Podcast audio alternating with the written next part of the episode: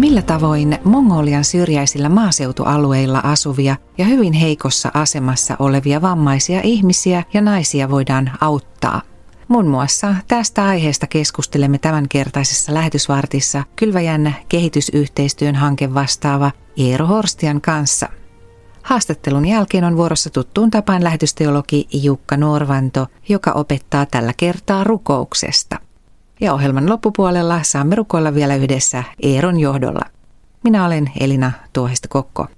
Eero Horstia, toimit tosiaan Kylväjän kehitysyhteistyön hankkeen vastaavana.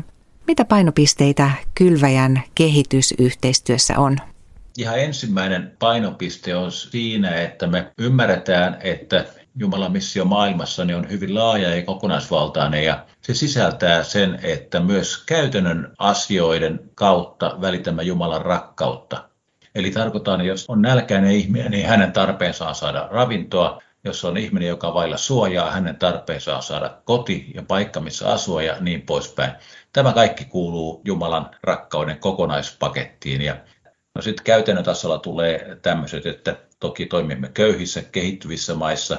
Ja sitten siellä painopiste on hyvin paljon vammaisuudessa ja vammaisten henkilöiden auttamisessa. Mongolia on juuri hyvä esimerkki siitä, että miten käytännön tasolla tämä painopiste on vammaisten henkilöiden auttamisessa. Ja ehkä pisimpään on autettu tällaisia henkilöitä, jotka on pyörätuolin käyttäjiä. Ja hyvä yhteistyö on syntynyt Mongolian kansallisen pyörätuolia käyttävien henkilöiden yhdistyksen kanssa, joka on valtakunnallinen yhdistys, ja heidän kanssaan toimimme paljolti. Ja siinäkin on se keskeinen ajatus, että pyörätuolia käyttävillä ihmisillä on monenlaisia tarpeita. Yksi tarve on sellainen, mikä voi kuulostaa vähän yllättävältäkin lähetysjärjestölle, niin tuomme pyörätuolia käyttävien naisten seksuaaliterveyttä ja synnytysterveyttä. Myös pyörätuolissa olevat naiset rakastuvat ja he menevät avioon ja he saavat lapsia, mutta heidän synnyttäminen on monella tavalla hankalaa noissa oloissa, kun he ovat väkeä, joita ei noteerata kunnolla ja heidän erityistarpeitaan ei noteerata. Toinen esimerkki on siitä, että olemme tavoittamassa Mongolian kaikkia kuuroja henkilöitä. Olemme rakentamassa kuurojen viittomakielen sanakirjaa. Mongoleissa on olemassa viittomakielisiä ja heidän oma viittomakielensä, mutta se on hyvin erilainen eri puolilla maata, koska sitä ei ole oikein kunnolla systematisoitu. Ja nyt tämän meidän lähetysyhdistys Kylväjän hankkeen kautta tavoitteena on, että heille tulee yksi yhtenäinen Mongolian viittomakieli. Ja minusta se on semmoinen aika upea, ja jos näin ihan ajattelee teknisestikin, niin se on valtava palvelus ikään kuin Mongolian valtiolle, että me olemme auttamassa heille, että heidän kansalleen syntyy yhtenäinen viittomakieli. Vastikään kuulin esimerkin, eräs nuori mies, niin hän syntyi kuulovammaisena kuurona poikana maaseudulle ja sanoi, että hänellä ei ollut mitään keinoa, miten hän kommunikoi omien vanhempiensa kanssa. Kukaan sillä seudulla, hänen vanhempansa eivät olleet kuulleet, että on tämmöinen kieli olemassa kuin viittomakieli. Hän ei edes tiennyt, että onko hänellä nimeä tai että hänellä on nimi, kun ei kukaan osannut sitä hänelle kertoa. Ei kukaan opettanut häntä esimerkiksi lukemaan paperille kirjoitettuja kirjaimia. Hän oli ihan hukassa elämänsä kanssa ja oli valtava löyty hänelle kuulla meidän projektin ansiosta, että on olemassa viittomakieli. Ja nyt hän fiksuna, lahjakkaana nuorena miehenä on opiskellut ja valmistunut, niin uskon, että hän ehti jo valmistuakin tänä vuonna, niin ammattiinsa. Häntä pidettiin tyhmänä, lahjattomana, surkimuksena ja on fiksu, hyvä nuori mies, eikä mitään muuta ongelmaa kuin se, ettei kuule. Tämä asenne on valitettavan surullinen ja niin kuin jo viittasi siihen myöskin, että pyörätuolia käyttävät naiset kohtaavat syrjintää ja se, mikä tekee heille kipeätä, he ovat kertoneet sitä, että kun ihmiset katsoo heidän ohi, heitä ei ole olemassa. Tai jos katsotaan, niin he ovat lähinnä niin kuin surkuttelun ja säälin ja pahimmillaan ylen katseen kohteena. Ja se tuntuu pahalta. Ihminen, joka on ihan fiksu ja hyvä tyyppi, mutta ainoa ongelma on se, että jalat ei pelaa ja joutuu käyttämään pyörätuolia. Tämä on monella tavalla semmoinen myöskin niin kuin itsetuntoasia, että näissä meidän hankkeissa on keskeisenä asiana se niin kuin terveen itsetunnon rakentaminen, että hei, kyllä sinä oot hyvä ihminen, sä oot kelpo ihminen, vaikka sulla onkin tällainen asia elämässäsi. Ja se on ollut myös palkitsevaa kuulla, että nämä kokee tämän tällaisena hyvänä, hienona asiana. Mongolian syrjäisillä maaseutualueilla asuvat vammaiset ihmiset ja naiset ovat usein hyvin heikossa asemassa. Eero, kuvaisitko, millaisia haasteita he kohtavat arjessaan? Kolmantena hankkeena muistakaamme, että Mongolia on valtavan suuri maa, 3 kertaa Suomen kokoinen, ja silti asukasmäärä on hiukan pienempi kuin Suomessa. Tarkoittaa sitä, että osa maaseutukaupungeistakin ja maaseutupaikkakunnista ylipäätään, niin ne on hyvin syrjäisissä, hankalissa paikoissa. Niin siellä monta kertaa naisen asema on huono, niin heitä pyritään rohkaisemaan niin kuin ikään kuin 3 tasolla, että naiset kohdataan yksilöihmisinä, sitten heitä rohkaistaan muodostamaan tämmöisiä ryhmiä, opintoryhmiä, keskeneistä rohkaisemista, tukemisryhmiä, ja sitten pyritään ihan jo heitä rohkaisemaan muodostamaan kansalaisjärjestötyyppisiä ja virallisiakin yhteenliittymiä. Systematisoidaan se, että he voivat lähteä yhdessä oppimaan jotakin uusia taitoja, joko kädentaitoja, sitten se voi liittyä lasten kasvatukseen, terveyteen, se voi liittyä vaikka heidän järjestönsä kirjanpitoon, mihin tahansa tällaisiin asioihin. Tällaisia koulutetaan heitä ja myöskin sitten järjestetään mahdollisuuksia siihen, että voi ihan käytännössä tekemällä oppia. Jos joku siellä seudulla pikkukaupungissa niin osaa vaikka hyvin ommella, niin hänet rekrytoida ja värvätään siihen, että hän kouluttaa muitakin naisia siihen, että miten ommellaan kauniita, toimivia ja hyviä vaatteita. Tässä hankkeessa sitten kuitenkin samalla, kun tämä on ylipäätään niin kuin maaseudun pikkupaikkakuntien naisia autetaan, niin siellä erityisesti aina huomioidaan vammaiset naiset.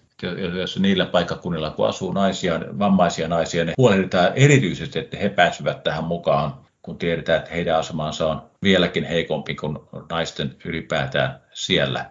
Vaikka se on vastikään alkanut hanke, mutta jo ensimmäiset signaalit on sieltä sellaisia, että hei, on ilo löytää toinen toisimme, on ilo löytää yhteys toisiin naisiin ja huomata, että toisillakin on samoja ongelmia kuin mitä minulla itselläni on.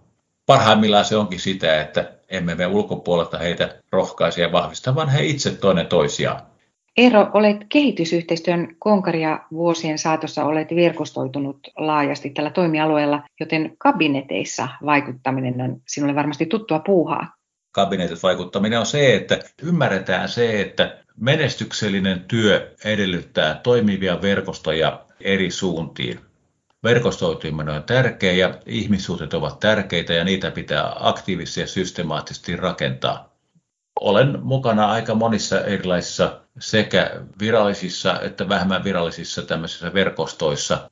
Koen myöskin, että se on osa minun kristityn identiteettiäni, että hankkiudun aktiivisesti verkostoihin, jotka eivät ole mitenkään niin kuin kristillisiä, vaan on jonkun muun hyvän asian ympärillä toimivia verkostoja ja mun mielestä meidän kristittyinä pitää olla näissä mukana ja edustaa ikään kuin sitä, että jos siellä on toisen maailmankatsomuksen omaavia ihmisiä, sehän on vaan rikkautta se, että me kohtaamme erilaisen maailmankatsomuksen ihmisiä tällaisissa verkostoissa ja koitamme pitää sitä kristillisyyttä siellä esillä ja yllä ja toki meidän pitää olla fiksua sanottavaa ja pitää olla asiantuntijuutta ja sanotaanko ennen neuvotteluja, ennen palavereja tehdä kotiläksyt hyvin, valmistautua palavereihin hyvin. Sitten kun näin tehdään ja toimitaan, niin samalla tulee jatkuvasti tilannetta esille, että missä voi luontevalla, kivalla, hyvällä tavalla myös kristillistä asiaa pitää esillä. Ja mä oon kokenut itselleni, että tämä on hyvä näin ja tärkeäkin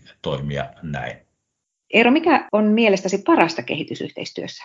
Kauhean mielelläni sanoisin, että tajuta se, että Jumalan rakkaus on niin valtavan kattavaa, että on upeata saada olla Jumalan missiossa mukana sillä tavalla, että ihmisten käytännön elämän haasteita halutaan auttaa ja päästään auttamaan. Ja koko ajan taustalla motiivina on se, ei sääli, vaan se, että Jumala on rakastanut minua ja minun roolini on sitten heijastaa Jumalan rakkautta kärsiville ja vähäosaisille ihmisille. Tämä on parasta. Hienoa olla mukana tämmöisessä toiminnassa. Näin Kylväjän kehitysyhteistyön hanke vastaava Eero Horstia. Ja nyt seuraavaksi lähetysteologi Jukka Norvannon opetuksen aiheena on rukous. Vuorossa on opetussarjan ensimmäinen osa. Rukouksessa on kysymys luomakunnan edustajan ja Jumalan kohtaamisesta. Siinä kaikessa on jotain käsittämätöntä, sillä Jumalan ei olisi ollut mikään pakko luoda maailmaa.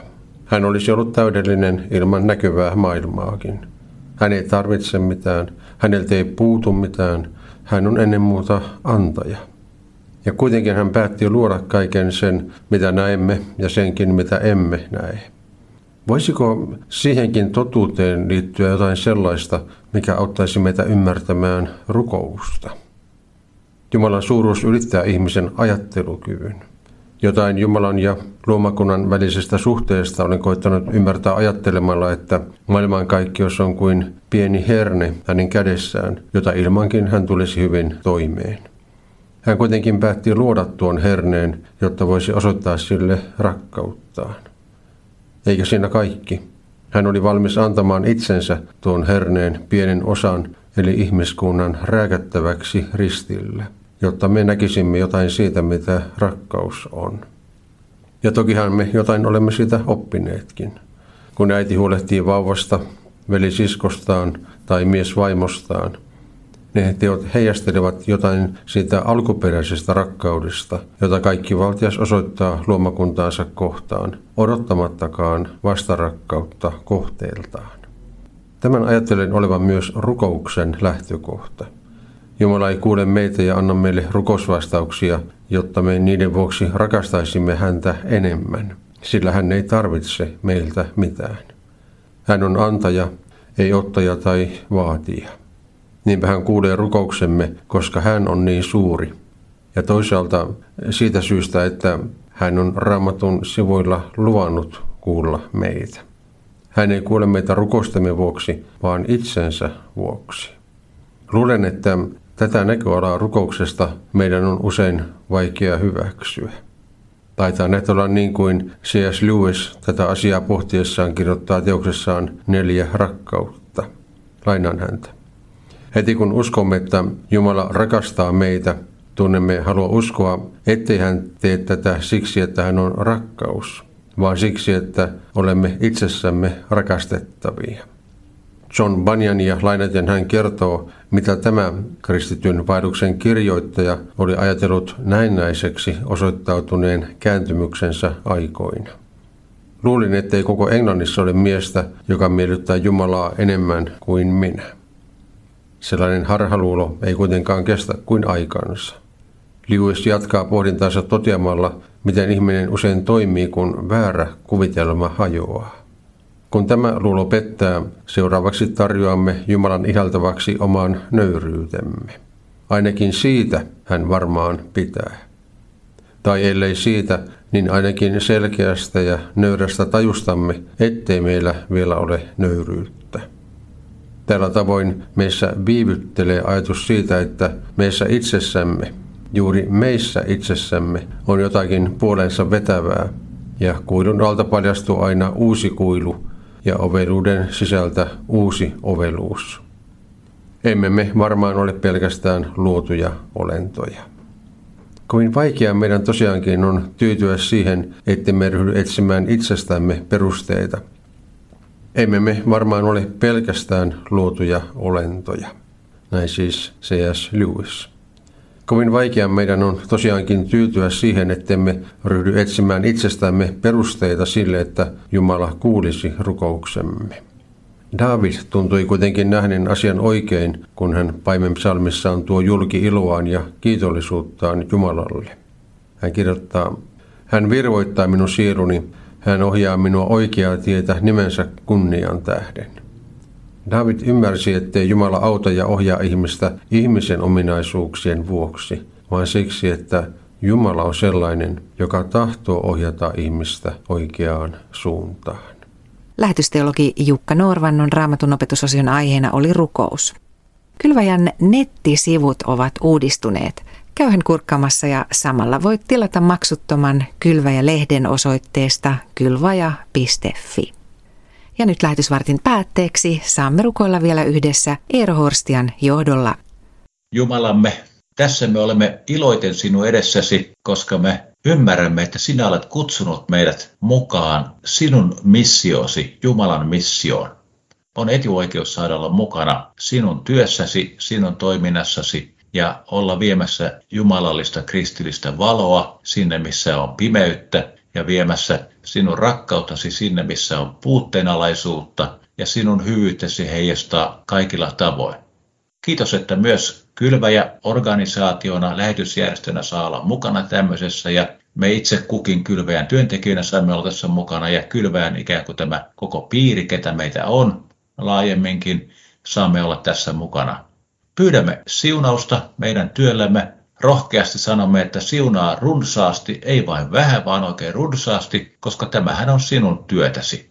Ja mielellämme teemme sinun työtäsi, sinun siunauksessasi, sinun ohjauksessasi, hyvä Jumala. Aamen. Kylväjä.fi